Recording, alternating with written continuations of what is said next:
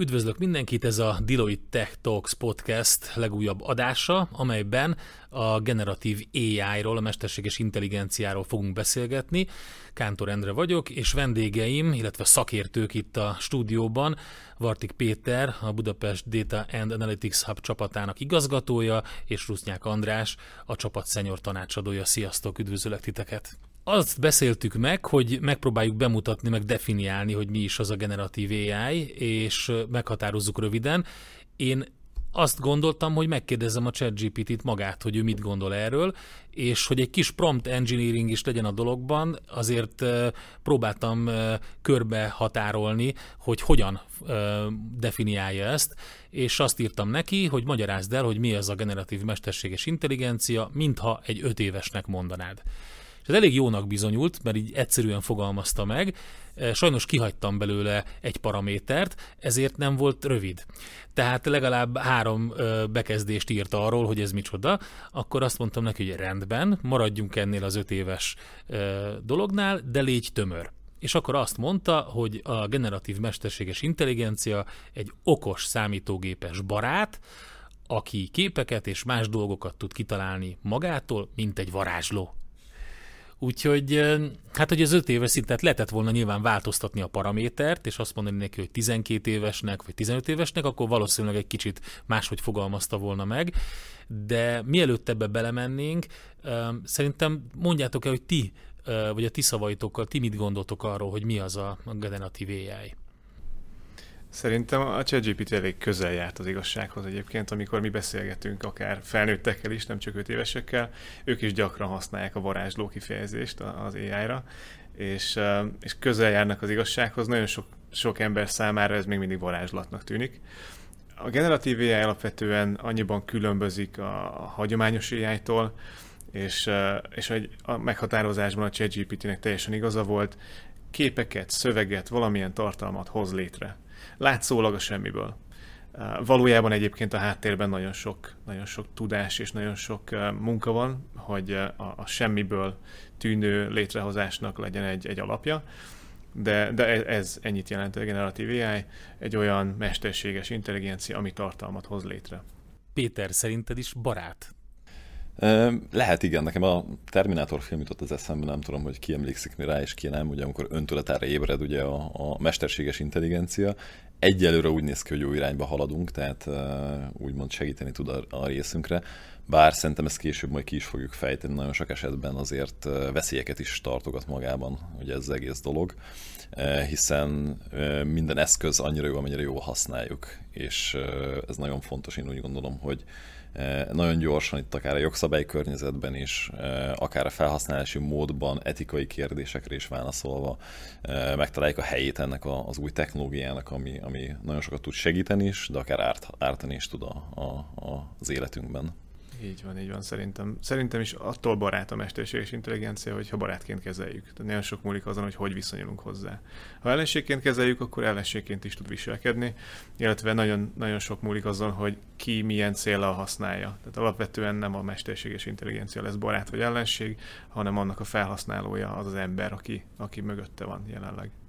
Igen, hát nyilván ezt erről a etikai kérdésekről, meg erről az egész félelemről beszélünk még egy picit, mert azóta, amióta nagyon előtérbe kerültek ugye a, a sajtóban is, és, a, és az emberi a használatban is ezek a sok mindenki számára elérhető generatív ai jók, ez a félelem azért megmaradt az emberekben egy picit. Tehát amit te említettél, ugye a Terminátor film, ez egy klasszikus példája annak, hogy, hogy mennyire félünk ezektől a dolgoktól. De egy picit előtte beszéljünk arról, hogy valójában, és szerintem az üzleti felhasználók erre kíváncsiak igazán, talán van, aki lépéskényszerben is érzi magát, de tanácstalan, hogy mire lehet használni. Tehát mi az, ami, amivel ez az eszköz e, tud segíteni nekünk üzleti szempontból, és lépni kell-e, mint vállalkozás, vagy pedig megvárni, amíg a többiek valahogy e, kiforják ezt a technológiát? Abszolút, talán én vinném az első részét a válasznak ilyen szempontból Ugye nagyon nagy hype keletkezett az elmúlt időszakban e körül. Ugye, ha jól emlékszem, hogy a, a felhasználók számában, mire elért az egy milliót, az valami rekordot is ugye csinált ugye a ChatGPT maga. De azért azt is tudni kell, tehát hogy a, a ChatGPT az, az, az egyfajta része a generatív AI-nak, tehát az egyfajta, egy tool ezen belül az egész honlaton és mivel ugye az emberek felfedezték ennek ugye az előnyeit, ugye a cégek is azonnal próbáltak el ennek megfelelően reflektálni ennek az egész dologra, hiszen nagyon-nagyon sok kiaknázatlan dolog van.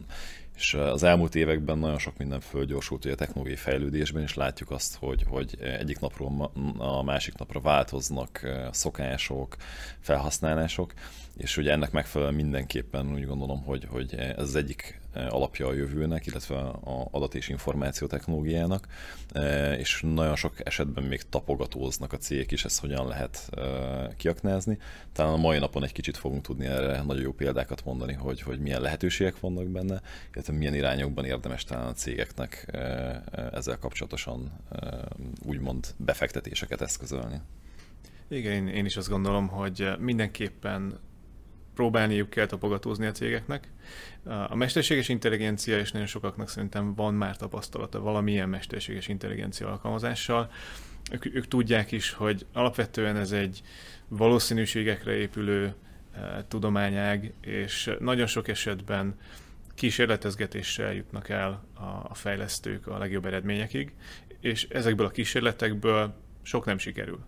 Tehát akik most tapogatóznak a generatív AI témakörben, ők is azt fogják tapasztalni, hogy elkezdenek valamit megvalósítani, lehet, hogy az nem működik elsőre. De akik először kezdenek el kísérletezgetni, ők valószínűleg előbb fognak odaérni a jó megoldásokhoz, mint akik még kivárnak és, és várják a többieket, hogy majd létrehozzanak valamit. Igen, ez, szerintem ez a kísérletezés ez nagyon fontos. E, ezzel együtt nagyon ott kell lennie a modern technológiai gondolkodásban a cégvezetésnek, hogy engedélyezze ezt. Mert hogyha nem engedélyezi, vagy nincs egy olyan vezető, aki felvállalja azt a szerepet, hogy rendben, ez lehet, hogy haszontalannak tűnik ez az idő, amit ezzel eltöltünk, de a tanulási folyamat, ami, ami benne van, az mégiscsak a mi hasznunkra hajtja majd a vizet később.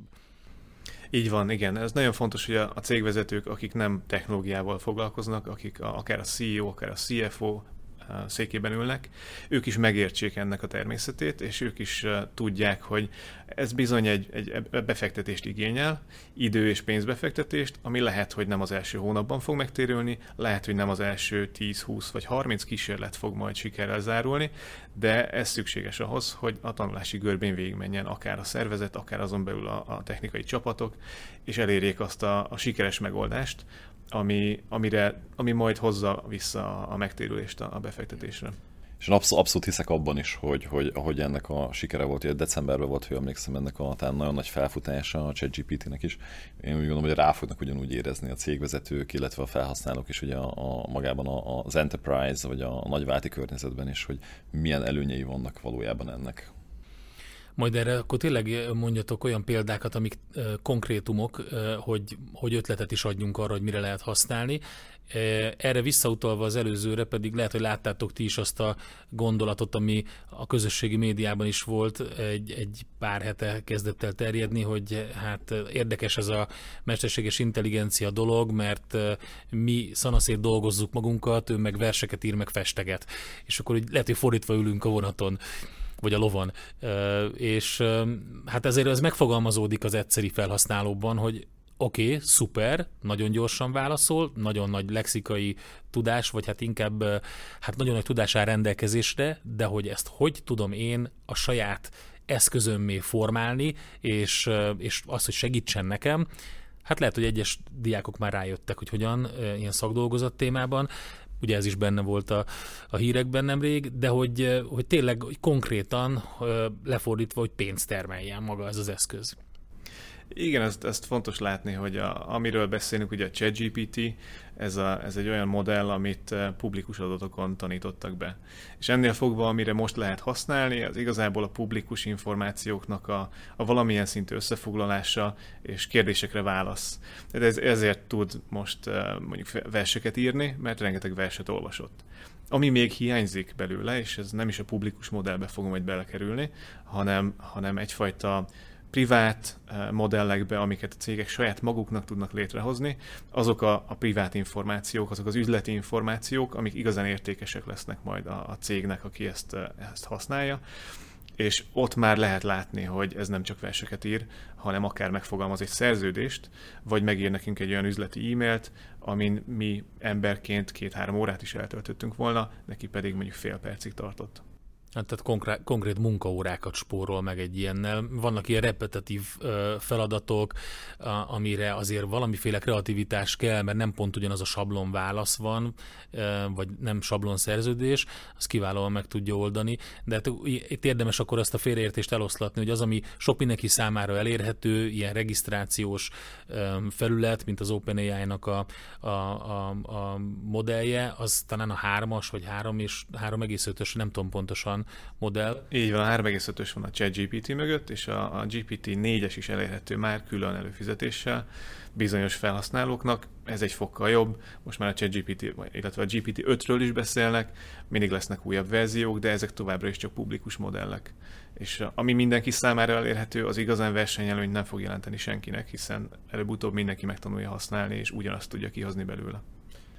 Jó, én annyit tennék még hozzá, ugye szerintem jól lenne összefoglalni, illetve összegezni, hogy milyen típusai vannak ugye a generatív AI-nak egyáltalán. Ugye mi beszélünk a ChatGPT, az igazából egy vonat ennek az egésznek, illetve felhasználási lehetősége neki, de ettől függetlenül van egy e, jelentősebb eltérő rész is neki, hiszen ugye nem csak szöveget, illetve beszédet tudunk ezzel kapcsolatosan generálni, hanem ugyanúgy lehetséges, mint mondtuk, ugye képeket generálni. Ugye most már eléggé megijedtek bizonyos felhasználói területeken ugye a zene, illetve a, a, a hangnak, vagy az éneknek a generálása esetében is például az, hogy, hogy ezt hogyan csinálják, és olyan realisztikus dolgokat tudunk létrehozni már, generálni, ugye ennek megfelelően, amit irányítottan soha nem volt. És ugye az nagyon sok kérdés is vet fel ugye ebben a részben, de szerintem ugyanúgy nagyon fontos lehet ezt is kiemelni, hogy nem csak tényleg a, a, a szöveg, illetve a, a, a, a maga textnek a, a generálás az, ami lehetséges, hanem ugyanúgy akár képeket, tehát illusztrációkat létrehozni egy adott esetben, személyre szabott kampányokat esetleg létrehozni egy adott ügyfeleknek, vagy ügyfélkörnek pillanatok alatt meg lehet csinálni, vagy éppen öntanuló módon már tudja azt, hogy mondjuk mire lesz szüksége abban az adott esetben a, a, az adott ügyfélnek. Tehát, hogy egy kicsit azért szélesebb azt akarom mondani ezzel az egésszel maga a kör, nem csak a, a magának a text generálásnak, vagy éppen elemzésnek a, a része, hanem, hanem azért vannak szélesebb felhasználási területek is. Abszolút, igen. És ahogy említetted, a képeknek a generálása az egy nagyon érdekes felhasználási terület lesz. Ilyenekről YouTube videókban láthatunk manapság már um, művészeket, akik a, a, akár a, a Stable Diffusion, akár a Midjourney segítségével képeket hoznak létre pillanatok alatt vagy talán nem pillanatok, de mondjuk egy, egy fél órás munkával olyan képeket generálnak, amiket eltartott volna órákig vagy napokig létrehozni. Ez minden mind nagyon szép, nyilván ez egy látványos YouTube videó. Üzleti felhasználásban inkább azt gondolom, hogy olyan olyan termék terveknek a létrehozása, látványterveknek a létrehozása, amit korábban tényleg napokig csináltak egyes tervezők, ezeknek a, a gyors ötletelés szintű létrehozására alkalmasak ezek a modellek. Illetve lehet velük akár személyre szabott reklámokat létrehozni. Hiszen, hogyha belegondolunk, mindenki tudja, hogy minden ember más és más szempontok szerint nézi akár ugyanazt a terméket, vagy azt a szolgáltatást, hogyha egy utazási irodára gondolunk, ugyanazt a destinációt más-más szempontok alapján választják az ügyfelek, miért is akarnánk mindenkinek ugyanazzal a képpel reklámozni? És egy-egy ilyen modell segítségével tulajdonképpen ugyanazt a, a, a terméket vagy szolgáltatást más-más szempontokból tudjuk megvilágítani, és gyorsan, vizuálisan létrehozni egy, egy reklámot személyre szabottan ügyfelekre. Így van, így van. Ami még fontos az az, hogy ugye amikor beszélgetünk mondjuk egy ChatGPT-vel, akkor kevésbé, kevésbé struktúrált a dolog. És itt fölhívnál a figyelmet, ugye chatbotok már léteznek elég régóta.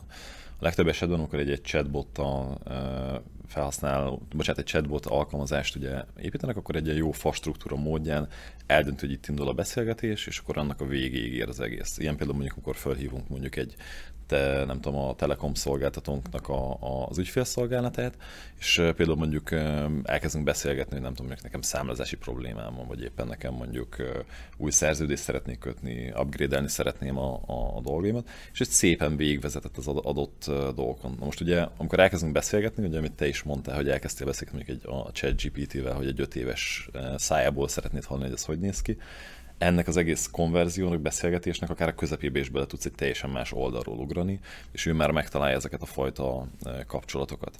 És ugye ez azért fontos, hogy tehát lehet struktúráltan és kevésbé struktúráltan is megközelíteni a problémát, amikor ugye ezeket a generatív AI modelleket úgymond már használjuk, és visszatérve a képre, illetve a tervezésre, csak egy másik példát mondjak, biztos vagyok benne, hogy néhány év múlva már úgy fogjuk a lakásunkat is berendezni, hogy beszélgetünk egy ilyen generatív AI, és azt mondjuk, hogy én szeretnék két falat kivenni, az így nézzen ki, tervezd meg nekem, és akkor utána onnantól kezdve a kedvenc, nem tudom, bútorboltomból milyen bútorok fognak oda pont éppen beférni, annak megfelelően, és ez, ez egy személyrész. Ugyanezt lehet skálázni mondjuk egy nagy vált esetében, és amikor mondjuk irodaházakat terveznek, akkor ugye mondjuk van egy komplett tervezőbrigád, aki ezt az egészet megcsinálja, de egy generatív AI ezt meg tudja csinálni bizonyos szabályszerűségek szerint is azt, hogy például nem tudom, ennek az emeletnek ekkorának kell lennie, itt ilyen hűtésnek kell lennie, stb. stb. Ezt szóval elmondom,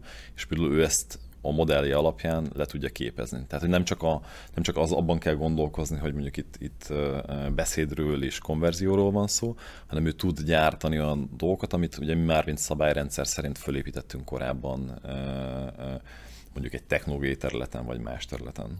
Így van. Egyébként ez fontos megjegyezni, itt miatt megijesztjük a hallgatókat, hogy um, talán nem, nem beszélünk teljes automatizációról ezen a területen sem. De nem az történik, hogy majd egy, um, egy teljes tervező irodát le fog váltani egyetlen modell. Még mindig fontos lesz az, hogy a kontextust, illetve a szempontrendszert valaki kitalálja, hogy éppen milyen épületet vagy, um, vagy belső teret szeretnénk tervezni és tulajdonképpen az ő munkáját gyorsítja fel az, hogy egy modell le tudja ezt generálni, Ilyen modellt egyébként, vagy ehhez hasonlót használtak már a tervezésben, ezt, ezt én is csak nemrég tudtam meg, hogy a statikai szempontok figyelembevételével a terveknek a módosítását már modellek végezték eddig is, de mostantól ugye a generatív ai az alkalmazásával akár teljes belső tértervezését, vizuális látványtervezést is, is el tudnak végezni ilyen modellek. Ez egyfajta változás, gyorsítás lesz tulajdonképpen a tervezők munkájában. Hát igen, ezt nagyon nehéz um felfogni, hogy mi történik, mert ugye, hogyha ezt a klasszikus Moore törvényt nézzük, akkor ami, ami most lényegében a technológiai fejlődésre lett ráhúzva, eredetileg nem teljesen ez volt, olyan specifikus um, dolog volt a félvezetőkkel kapcsolatban, de, de hogyha, hogyha ezt vesszük, akkor ez egyre gyorsul, egyre hatványozottabb. És um, nagyon nehéz egy változást így úgy felfogni, hogy a következményeivel számoljunk. Tehát oké, okay, nem fogja elvenni a munkánkat, de, de közben igen, el fogja venni, hiszen mondjuk teljes call centerek szűnhetnek meg, eh, ami viszont eh, jelent problémát olyan országokban, akik erre a, a, a modellre építették fel. Ott felszabadul nagyon sok olyan munkaerő, akik eddig egy nagyon eh, hogy is mondjam, automatizálható folyamatot csináltak, de hát ugyanezt a folyamatot láthattuk gyárakban, láthattuk más munkáknál korábban, csak talán lassabb volt. Így van, így, így van. Tehát lesznek azért olyan szakmák, amiknek a, a, akár a teljes megszűnését okozhatja a, generatív és egyébként tágabb értelemben is a mesterséges intelligenciának a fejlődése. Én azt mondanám, hogy a legtöbb szakmában inkább azok az emberek fogják elvenni mások munkáját, akik előbb használnak ai és akik megtanulják a, javukra fordítani a, a mesterséges intelligencia lehetőségeit. Tehát inkább azok jönnek majd uh, előtérbe, és, és ők fognak egyszerűen többet teljesíteni, jobban teljesíteni, eh, több ügyfelet kiszolgálni adott idő alatt, vagy jobb minőségben kiszolgálni őket, és ők lesznek azok, akik majd eh, esetleg elveszik mások munkáját, azokét, akik lemaradnak, akik nem használnak mesterséges intelligenciát. Ez lesz inkább jellemző a legtöbb szakmára, de ahogy említetted egyébként akár teljes callcenterek automatizálásával bizony lesznek olyanok, akiknek a, a munkája ezzel megszűnik. Abszolút, abszolút.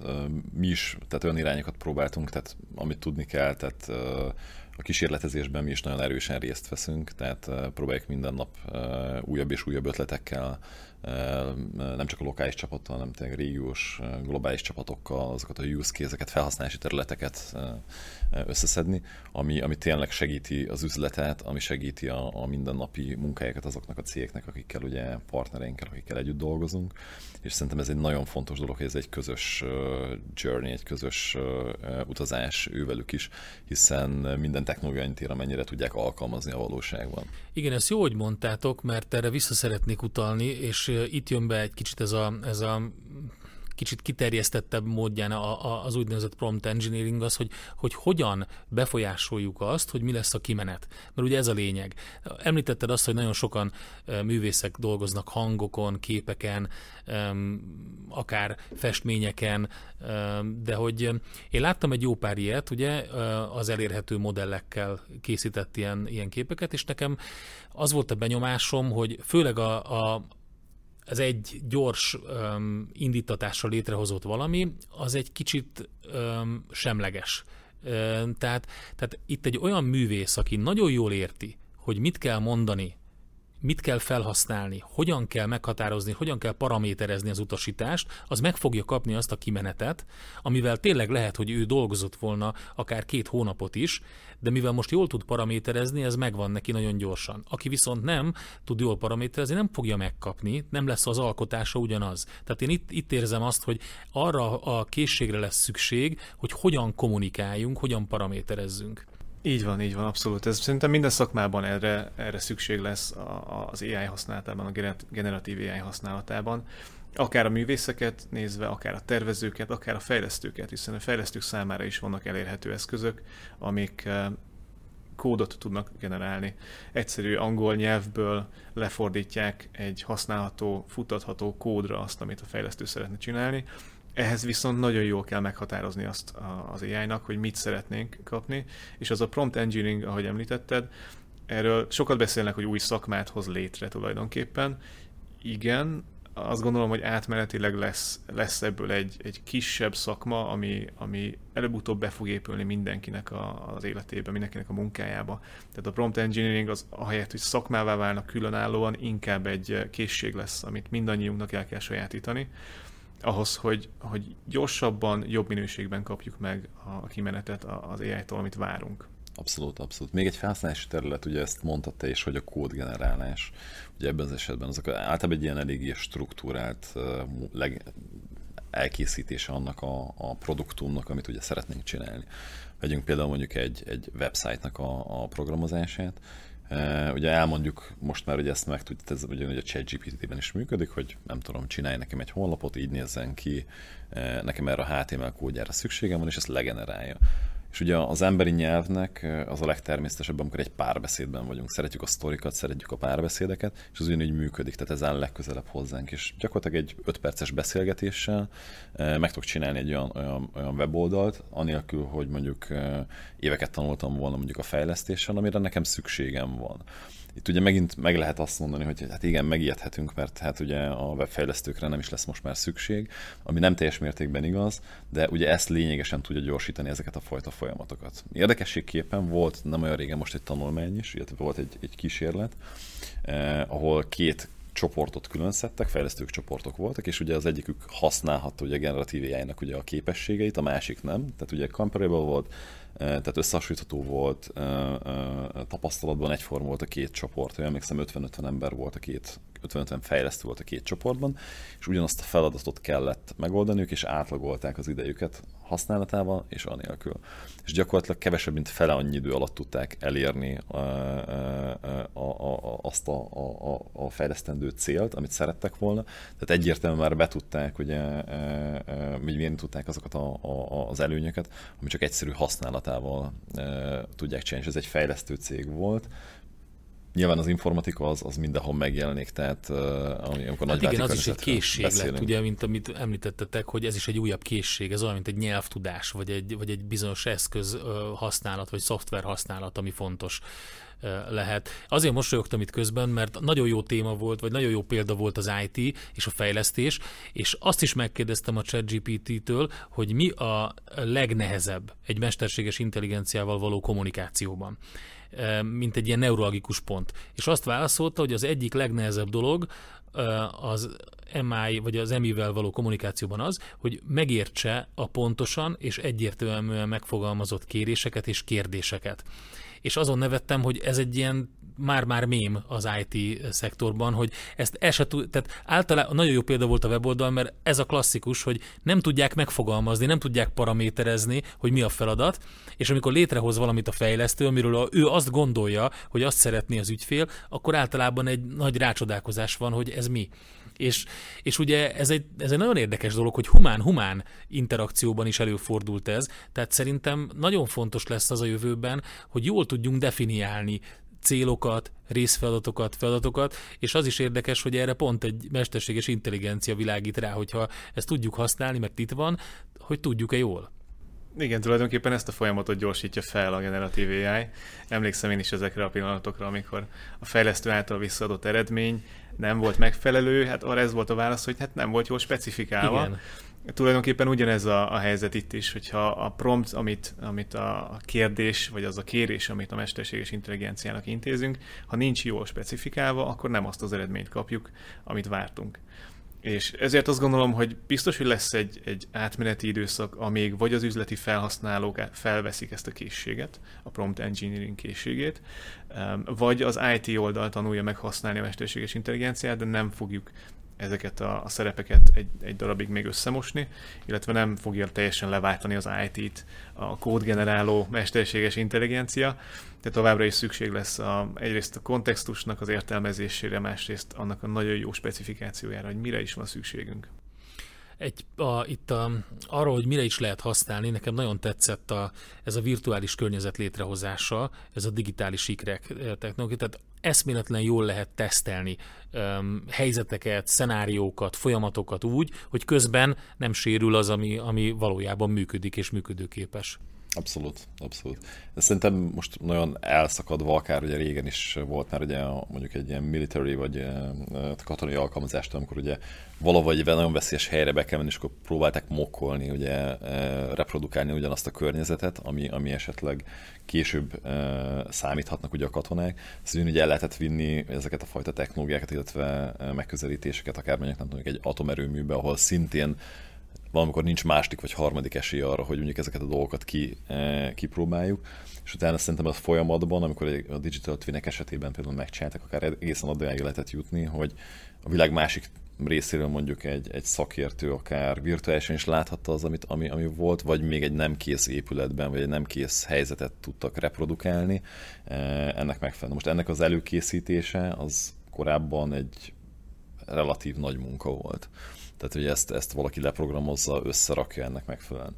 Ugye itt is megint, ahogy bejött a generatív ai ugye a, a, a, a, szempontja, ez egyre egyszerűbb és egyszerűbb lesz az, hogy, hogy, eh, hogy arakunk össze eh, egy adott eh, digitális világot, egy másolatot, vagy esetleg egy teljesen, teljesen új szempontból összerakva, ami egy adott célt szolgál ebben az esetben és ilyen lehet akár már, ezzel kapcsolatban is vannak ö, ö, olyan felhasználási területek, amit mi is nézünk, most jelen pillanatban akár a logisztikával kapcsolatban, hogyan lehetne a leginkább optimalizálni mondjuk egy adott területet, ö, hogyan lehetne a kisebb változtatások milyen hatással vannak esetleg abban az esetben a, a, a komplet üzletmenetre, a sebességére, logisztikának, az összetételére, a, a munkaerőnek, amire szüksége van abban a részben. És ebben nagyon sokat segítenek ezek a fajta modellek is, amelyek, amelyek tudnak abban magában a létrehozásában ezeknek a, a digitális tűneknek, digitális ikreknek a, a létrehozásában, és erre, ez is vannak már most jelen pillanatban kész use kézek. Mi, mi lesz a virtuális környezetben létrejövő adatokkal? Tehát, hogy ezeket át lehet ültetni az egészet a, a normál környezetre, vagy, vagy mi történik ilyenkor? Van ez az úgynevezett szintetikus adat, ennek mi a haszna? Szintetikus adatoknak a haszna az leginkább azokon a területeken jelenik meg, ahol ahol szeretnénk építeni egy, egy mesterséges intelligencia modellt, valamilyen predikcióra. Tehát egy klasszikus modellt, ami nem feltétlen generatív AI, és eh, ahhoz, hogy nagyon jó, eh, pontos predikciókat tudjunk elérni, ahhoz sok adatra van szükség. Minden nagyobb a modell, annál több adatra van szükség bizonyos helyzetekben, akár egy, egy frissen elindult cégnél, egy startupnál, akár egy újonnan indított üzleti területnél nincs még elég adat. Egyszerűen nem, nincs historikus adatunk, mert korábban nem csináltuk azt a tevékenységet, és generatív AI-nak a, a jelentősége itt abban jön be, hogy viszonylag kis mennyiségű adatból is nagyon jól tud általánosítani, és tud létrehozni olyan mennyiségű szintetikus adatot, amiből már tudunk egy, egy, egy másfajta prediktív modellt építeni, és az a mennyiségű adat már, már jó precizitást fog elérni. Hogyha az adat adatdömpingre gondolunk, akkor abban is gondolom azért viszonylag nagy segítséget nyújthatnak ezek a technológiák. Most kicsit kiterjesztve nem feltétlenül csak a generatív, de, de a mesterséges intelligenciára gondolunk. Ugye az egyik legfontosabb dolog az, hogy a zajt hogy szűrje ki. Tehát bejön egy csomó adat, rengeteg mérési módszer van, metrika, szenzor, akármi, akár ipari környezetben, akár nem ipari környezetben gondolkodunk, és egy döntéshozónak az a nagy kérdőjel, hogy ezzel a sok mindennel mit csináljon. Egyáltalán hogyan tudja ezt úgy um, irányítani, hogy a megfelelő területekhez a megfelelő adat jusson el.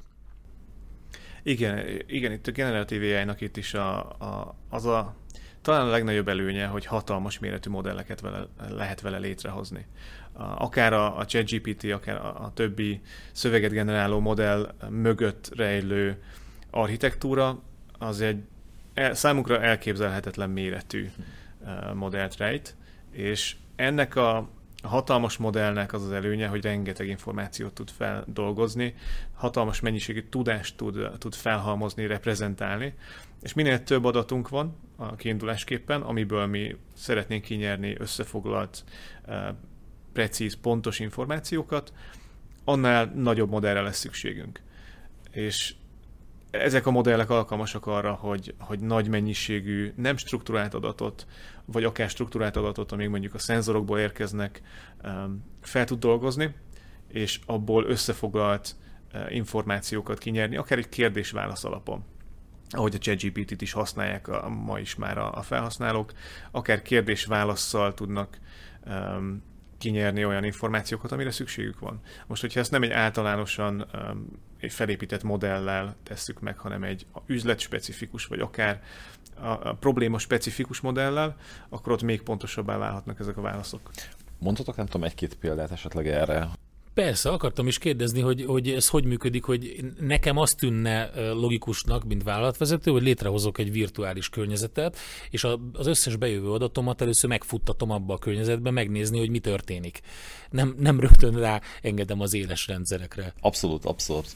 Majd erről is szeretnék kitérni, vagy szeretnék kitérni, hogy gondolom ezt, és az is egy fontos téma ennek a, az alkalmazása. De visszatérve az előző példához, mondjuk ugye nagyon sok esetben ugye multinacionális környezetben dolgoznak ugye nagyváti cégek, tehát különböző országokkal vannak, és itt ugye másik előny, amire még szerintem nagyon fontos a nyelvi korlátoknak ugyanúgy a ledöntése. Tehát ugye tudjuk, hogy a fordítók léteznek már régóta, de gyakorlatilag itt, itt élőben, live-ban azonnal tud különböző nyelvi dokumentumokból is akár egy összegzést csinálni, és ennek megfelelően egy logikát fölépíteni. Hogy mondjuk egy-két példát, mondjuk vannak céges poliszik különböző nyelveken, és mondjuk jön egy új kolléga, és föl van töltve minden, hogy nem tudom, több száz oldalnyi policy ebben az esetben, és nagyon egyszerűen csak azt szeretném tudni, hogy én holnap megyek az irodába, és mit viselhetek, és akkor nem tudom, elkezd beszélgetni vele, és egy teljesen más nyelven, hogy nem, mondjuk ez egy hölgy ebben az esetben, viseltek-e szoknyát, nem tudom, milyen hosszú lehet a szoknya, vagy éppen mondjuk van-e valamilyen más dresszkód, ami ott van, és, és, és neki nem kell átnyálazni, végignézni egy nagyon-nagyon nagy dokumentumot, hanem automatikusan egy, egy belső e, e, asszisztenssel tud beszélni. Ez az egyik mondjuk ilyen felhasználási terület, ami, ami, amit szintén mi is néztünk, de akár az is lehet, hogy, hogy Például vannak olyan esetek, amikor nagyon sok, ha szöveges tartalomról beszélünk, nagyon sok esetben mondjuk ilyen felhasználói vagy javítási kézikönyvek vannak. És ugye ahhoz, hogy valaki felhalmozza azt a tudást, éveknek kell tudni, hogy a fejében legyen, hogy mit és hogyan kell keresni. Ugyanezt egy betanított modellel szintén el lehet érni. Egy karbantartási útmutatót, kivételeknek a kezelését. És egy, jön egy szakember, aki mondjuk nem specializált az adott területen, de szinte azonnal uh, értékesé tud válni, hiszen, hiszen kiterjeszti úgymond az ő tudását egy ilyen modellel, uh, azonnal tud keresni egy, egy normál humán interakcióval ebben a hatalmas dokumentumhalmazban. Hát igen, ezt még csak egyszerű lakossági felhasználóként is baromi jó lenne, hogyha mondjuk egy ilyen um, egy ilyen, ne kelljen átböngészni egy ilyen útmutatót, hogy elromlik valami otthon, valami eszköz, és akkor van egy ilyen 15 oldalas, valami 40 nyelven, minden 15 oldal, és akkor abban ki kell keresni, hogy mi tört, le kell venni róla valamit, és akkor ott megolajozni valamit, és akkor működik a kávéfőző mondjuk. Gondolom, ilyesmi mások mindenkivel előfordult, de nyilván ez megtalálható egy online keresése, de sokkal jobb lenne, ha csak megkérdezném, és ő pontosan megmondaná, körülbelül két perces munka. Egy cég életében azért ez elég fontos lehet. Abszolút. Rengeteg ilyen. Abszolút. Igen, igen, igen. Abszolút. És mondom, a nyelvi korlátokat is legyőzve, tehát ez is egy, ez is egy fontos szempont. Igen, ami nagyon érdekes, és tényleg egy picit hátborzongató, mert azért ilyen filmeken nőttünk fel mindannyian, hogy, és említetted a a képgenerálást, hogy a, a legújabb modelleknél azt látni, hogy, hogy, a, hogy élő videó generálást csinál, ami kicsit át is térhetünk majd az etikai témákra, hogy konkrétan egy tehát meg tud személyesíteni valakit úgy, hogy én beszélek, de nem engem lát az illető, és ez nincs előre felvéve, hanem, hanem ahhoz alakítja, ami, ami éppen történik, és amikor, amit én mondok. Most nyilván ennek van egy jó oldala, best case szenárió, hogy mondjuk egy általam kedvelt ö, orvossal beszélgetek, vagy egy olyan orvossal, akiben megbízom, amikor diagnosztizál engem, és az teljesen mindegy, hogy ki van ott a háttérben, de én azt látom, azt a megbízható orvost, meg van egy olyan oldala ennek, amikor hát mondjuk egy becsapnak engem, és, és a pénzemre utaznak. De vannak ilyen etikai, etikai problémák még. Abszolút. Igen. Abszolút vannak ilyen problémák, sajnos minél fejlettebb ez a technológia, annál több um, talán káros és um, uh, veszélyes felhasználása is van. És itt térünk talán vissza arra a kérdésre, hogy barát a mesterséges intelligencia. Igen, hogyha ha károsan használjuk, és vannak olyan szereplők mindig a piacon, akik um, akár saját javukra fordítják, uh, akár pénzszerzés, akár hatalomszerzés uh, céljával, akik káros felhasználással bizony ellenségét teszik a mesterséges intelligenciát számunkra, nyilván számukra barát, de, de attól függ, hogy ki milyen szándékkal használja. És sajnos ezeknek a, a, a, ezeknek a káros felhasználásoknak a megelőzését mindig előtérbe kell helyeznünk, mindig egy lépéssel meg kell próbálnunk előrébb járni, mint azok, akik, akik a saját céljaikra akarják használni ezeket. Ezekre egyébként a most készülő szabályozási környezet, amit a legtöbb technológiával is le van maradva sajnos a szabályozási környezet a technológiától, de aktívan dolgoznak rajta az országok és a, az országok között létrehozott um, nagyobb szervezetek, mint akár az EU, hogy ezeket beépítse és visszafogja az, a káros felhasználásokat, próbálja jó irányba terelni a mesterséges intelligenciának a használatát. Abszolút, és szerintem a, ennek a jelentőségét nem is bizonyítja jobban, ugye nem tudom, hogy emlékeztek-e, néhány hónappal ezelőtt volt, ugye, amikor nagy világvezetőink, tehát ugye Elon Musk, és uh, ugyanúgy uh, Bill Gates is volt ugyanúgy, tehát felszóltak az ellen, hogy kicsit lassítsunk, mert uh, ha túlságosan gyorsan szaladunk előre, az több kárt fog okozni, mint hasznot ebben az egész dologban, és, és valószínűleg ők is látják ezt a fajta összefüggését annak, hogy tehát ez felelősséggel is jár, és visszatérve megint még az, hogy, hogy ugye mi is a partnereinkkel úgymond tehát kollaborálva, hogy ezekben a részekben próbáljuk mi is segíteni őket abban, hogy milyen veszély is lehetnek ennek, akár ennek az egész dolognak, hiszen ez nagyon fontos az, hogy, hogy hogyan, hogyan tudjuk ezt bevezetni, illetve hogyan tudjuk felhasználni.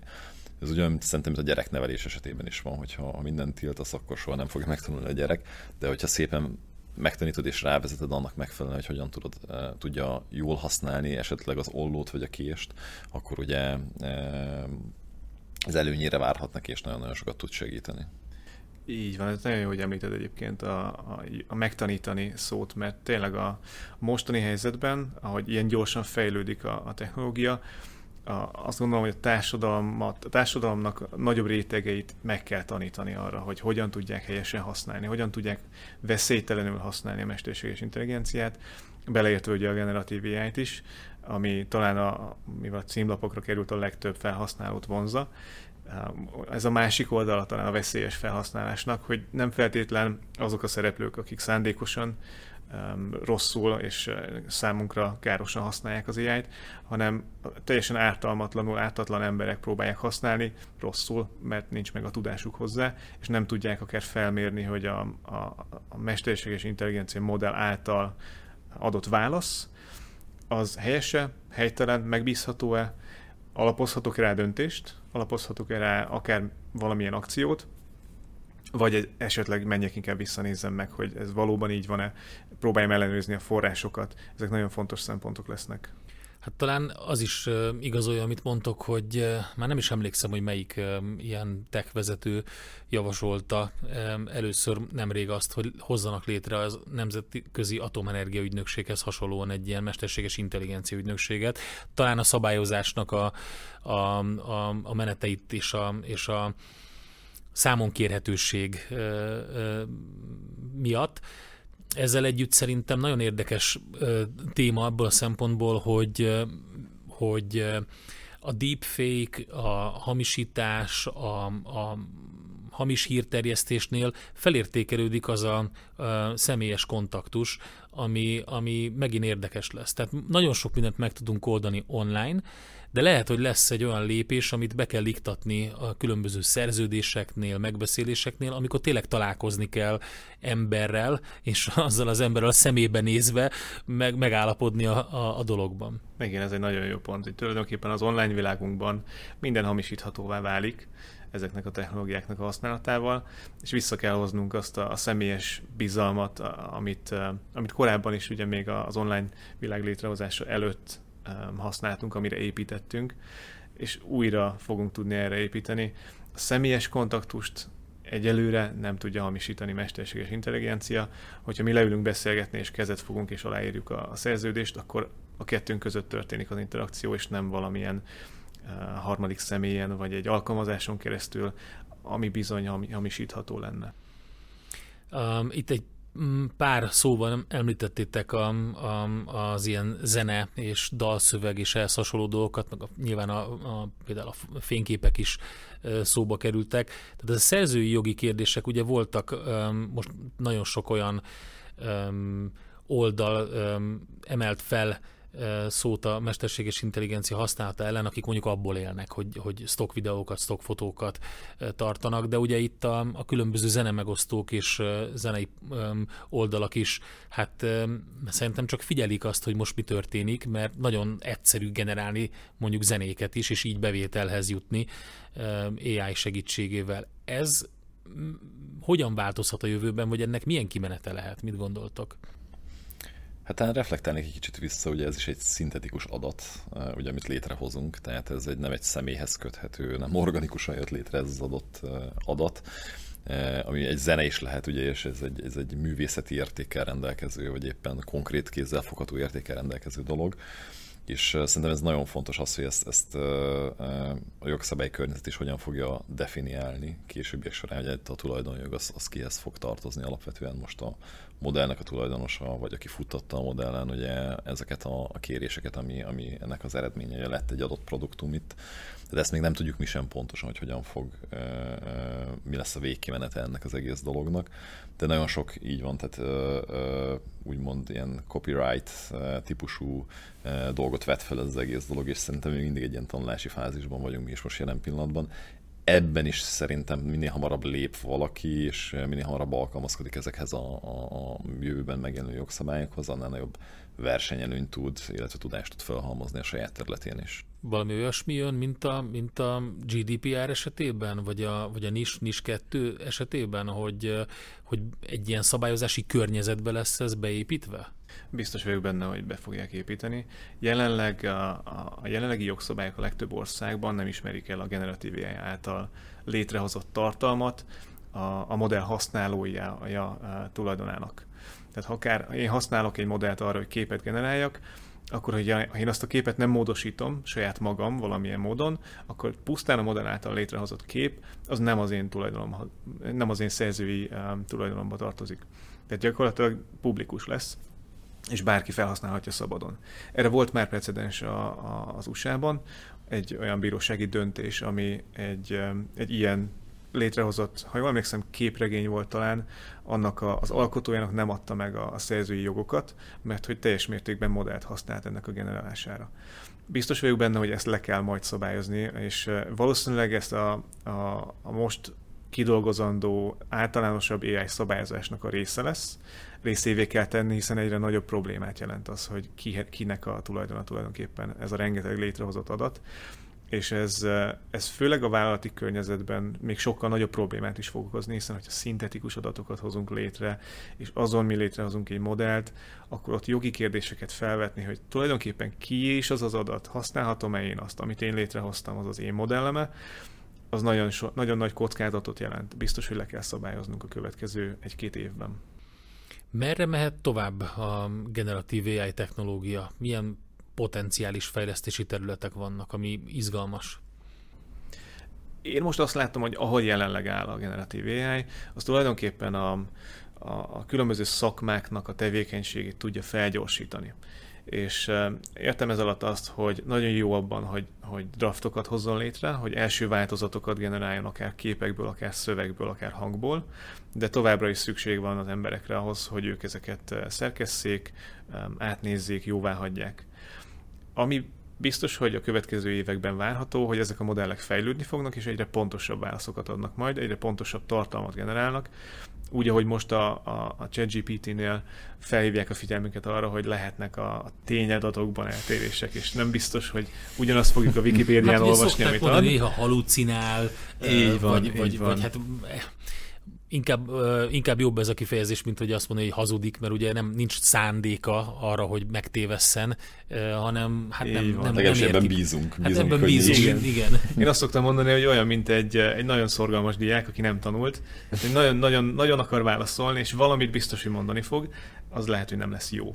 Tehát soha nem fogja nekünk azt mondani, hogy nem tudom. Biztos, hogy válaszol valamit, be fogja kamuzni. És ezt gondolom, hogy a következő években nagyon sokat fognak fejlődni ezek a modellek abba az irányba, hogy pontosabb válaszokat adjanak, egyre kevesebb lesz a halucináció, és egyre jobban megbízhatunk majd a, a, a válaszaikban. Részben azért, mert, mert fejlesztenek a modelleken általában is, másrészt pedig az egyes cégek, akik, egy, iparágak és cégek létre kell, hogy hozzanak saját specifikus modelleket, amit olyan adatokon tanítanak be, amik uh, saját tulajdonuk, uh, rengeteg üzleti értéket képviselnek, és nagyon sok, nagyon specifikus tudást adnak hozzá ezekhez az alapmodellekhez, amikre építve számukra hasznos uh, kimenetet tudnak majd generálni ezek a modellek. Hát igen, ugye ez nem egy kicsit jobbak lesznek ezek a saját céljaikra és a célok eléréséhez, mint a publikusan elérhető modellek, hiszen most egy nagyon egyszerű példát, hogyha mondjuk létrehozok egy szöveget mondjuk a, a, a ChatGPT-vel, és azt mondom, hogy írjon nekem egy eszét tíz oldalban, tudom én, romantikus, romantika korabeli irodalomról, akkor csinál viszonylag jó eszéket hoz létre, azt én át tudom nézni, de hogyha mondjuk van egy olyan modell,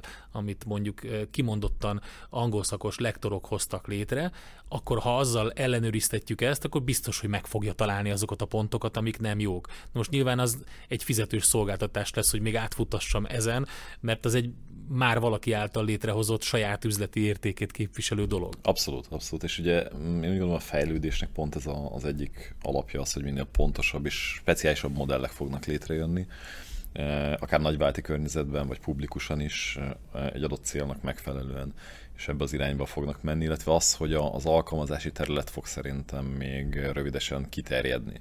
Tehát ugye most elég ilyen pragmatikusak vagyunk, amire jól lehet használni, nem tudom, amit mondta is, hogy eszének a megírására, vagy bármi olyan dologra, hogy nem tudom, mondjuk ilyen alapanyag van itthon, és akkor mondd meg létszés, hogy mit, mit tudok főzni belőle, milyen receptek vannak, amik ehhez kapcsolódóan vannak. Ugye rég ez fordítva volt, valamit főzni akarok, és ugye ahhoz vettem meg a dolgokat, most már egy kicsit megfordult a hátrafelélünk a lovon de hogy, hogy a felhasználási területeknek a, a szélesítése, én úgy gondolom, hogy, hogy ez még előttünk van az elkövetkezendő egy évben nagyon-nagyon sok olyan dolgot fogunk kapni, ami, ami e, e, újabb fajta felhasználási területek lesznek, akár személyes területen, akár e, e, magában a nagyváti környezetben, és szerintem ami nagyon fontos, és azért is e, most egy ilyen nagy verseny van a, a, akár a vállalatoknak a szemében is, és ez egy, ez egy fontos dolog, hogy előbb-utóbb én gondolom, hogy ez egy elvárás lesz, hogy ezt a felhasználók használják. Tehát ezt látják a kényelmi funkcióit ennek, látják az előnyeit ennek, és minél több területre bele tudják ezt, be tudják ezt vezetni.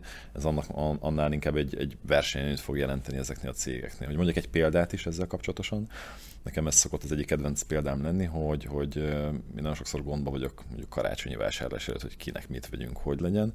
És ez tök jó, hogy, hogy beszélgetek, már most is volt egyszer-kétszer így ötletet, próbáltam meríteni ugye a ChatGPT-ben is, hogy ez konkrétan mondjuk egy üzleti alkalmazással össze van kötve, vagy egy webshoppal össze van kötve, és, és hogy ennek milyen előnye van eh, abban, hogy nem nekem kell kitalálni, hanem ő tud segíteni, hogy nem tudom, eh, én, én eh, az adott ember, akinek szeretnék vásárolni, ezt, ezt szereti jobban, azt szereti jobban, és akkor itt szeret, filterel nekem, szűröget, elém rakja a dolgokat, például ez egy, egy egyértelmű versenyelőny ahhoz képest, amikor mondjuk statikusan egy korábbi mondjuk egy ilyen klasszikus eh, eh, AI-os recommendation modell, egy ilyen ajánlási modell elém rakta azt, hogy valószínűleg mire van nekem szükségem. Sokkal személyre szabottabb, emberibb az egész dolog. És úgy gondolom, hogy ezek a fajta úgymond felhasználási területek fognak most nagyon gyorsan fejlődni, illetve előkerülni. Hát az biztos, hogy ez, ez a típusú, tehát most, hogy megismerkedett a nagy közönség, ez egy óriási marketing volt egyébként magának a technológiának, tehát az biztos, hogyha, hogy eh, ahogy a, régebben az a szó, hogy okos, az bekerült mindenbe a, a mosóportól kezdve, most már farmer nadrágba is, most már cipőkbe is, ugye? Nyilván az, hogy AI-jal kapcsolatos, vagy mesterséges intelligenciával meghajtott, vagy ezzel kapcsolatos valami, az divatos, és ha tényleg ott van mögötte a technológia, akkor az versenyelőny is lehet kicsit olyan területeken, ami nem ennyire um, publikus, vagy nincs ennyire az embereknek a, a, a látóterében, ipari területeken, kutatásban, ott milyen jellegű felhasználási területeket láttok érdekesnek? Én azt gondolom, hogy nagyon sok cég a, pont abból a kísérletezgetésből fog majd új területeket találni, amit most be kell vállalniuk az, hogy, hogy akár egy-két év alatt eljussanak egy, egy nagyon jól használható versenyelőnyt biztosító modellhez, Um, egyrészt én azt gondolom az iparban a, a digitális ikrek, amiről beszéltünk, ezeknek a digitális világoknak a felépítése egyre pontosabb lesz, hiszen minden, minél, minél pontosabb modellt szeretnénk létrehozni a világnak egy minél pontosabb leképezését, annál több adatra van szükségünk hozzá, és ezek a generatív modellek, a generatív AI éppen ebben jó, hogy rengeteg adatot tud nekünk generálni, viszonylag kevés időráfordítással, miután persze megtanítottuk rá, hogy hogyan kell, és ezek a digitális világok fognak egyre, egyre pontosodni, egyre több területen tudjuk majd használni, akár a logisztikában, teljes logisztikai hálózatoknak a modellezésére, akár egy, egy raktárnak a, a működésének a modellezésére, akár egy gyártósoron, és az iparban ez, ez biztos, hogy előtérbe fog kerülni, minél több szimulációt tudnak futtatni adott um, váratlan helyzetekre is akár. Tudni fogják, hogy hogyan, hogyan reagáljanak szinte bármire. A következő hát meglepő esemény, remélhetőleg nem egy Covid-hoz hasonló pandémia lesz, de gyakorlatilag bármilyen lokális um, probléma, uh, akár egy természeti katasztrófa, uh, azt láthattuk az elmúlt években, hogy milyen kaotikus állapotokat tud okozni egyes, uh, egyes helyeken, hogyha akár kitör egy vulkán, vagy egy um, egy, egy váratlan időjárási esemény következik be. Akár ezeknek a modellezésére is felhasználható, és előre fogunk tudni minden helyzetet, már leszimuláltuk. Amikor ez, ez bekövetkezik a valóságban, akkor már tudjuk, hogy hogyan tudunk a legoptimálisabban reagálni. Ez biztos, hogy egy, egy nagyon hasznos alkalmazási területe lesz, akár az iparban, akár a, a, az önkormányzatok, a, a publikus szervezeteknek a működésében. Mit lehet mondani azoknak a cégeknek, vagy cégvezetőknek, akik érdeklődnek, vagy hát így érzik azt a, ezt a fomót, hogy, hogy úristen, hogyha nem kezdünk ebbe bele, akkor biztos lemaradunk, de hát azért ez emberi erőforrás, idő, nem utolsó sorban pénz is, tehát ugye ezeket elő kell teremteni, közben pedig a napi rutin megy, szóval hogy hogyan, hogyan kezdjen bele valaki ebbe az egészbe? Hát szerintem nagyon fontos, ugye maga a felhasználás az ugye cégről cégre is változhat. Tehát, hogy mi két cég ugyanazon a, a, a e, ipari terület vagy területen dolgozik, akkor is lehetséges az, hogy mondjuk az ő felhasználási területen más és más. Én azt javaslom, hogy úgy érdemes neki kezdeni ennek az egész dolognak, hogy egyáltalán e, tartani egy, egy jellegi önvizsgálatot is az, hogy, hogy hol lehet a legnagyobb segítségére. Egyáltalán az AI rész is, nem feltétlenül maga a generatív AI e, ennek megfelelően. És ugye azokat a előkerülő újabb és újabb felhasználási területeket, amelyek ugye napról napra növekedik ennek a, a köre, egy mondjuk egy szakértő vagy szakértői csapat segítségével össze tudja kötni annak megfelelően, hogy, hogy én nálam mondjuk ez egy, ez egy jó terület lehetne, és akkor ennek megfelelően, hogyha ha, ha maga a befektetés az, az, az megtérülhet, akkor elkezdeni akár egy konkrét projektet is. Tehát nem feltétlen kell beleugrani, úgy gondolom, minden egyes projektbe, de egy ilyen fajta önellenőrzés, illetve tanácsadási szolgáltatások, ezek nagyon sokat segíthetnek abban, hogy, hogy hogyan tudják a potenciáját kiaknázni az új technológiának. Így van, ez tulajdonképpen ugyanaz a, ugyanaz a kísérletezgetés, amiről beszéltünk. Én azt gondolom, hogy ezt személyes, sem, személyes szinten érdemes elkezdeni. Tehát egy cégvezető, egy technológiai vezető, aki még nem foglalkozott ezzel, próbálja ki a ChatGPT-t, próbálja ki a Bing-et, használja akár a, a képgeneráló algoritmusokat, kísérletezzen vele személyesen, és onnan majd jönnek azok az ötletek, hogy hogyan tudná ezt használni, akár a vállalata, akár a, azok a csapatok a vállalaton belül, akik, akik egyes problémákon dolgoznak.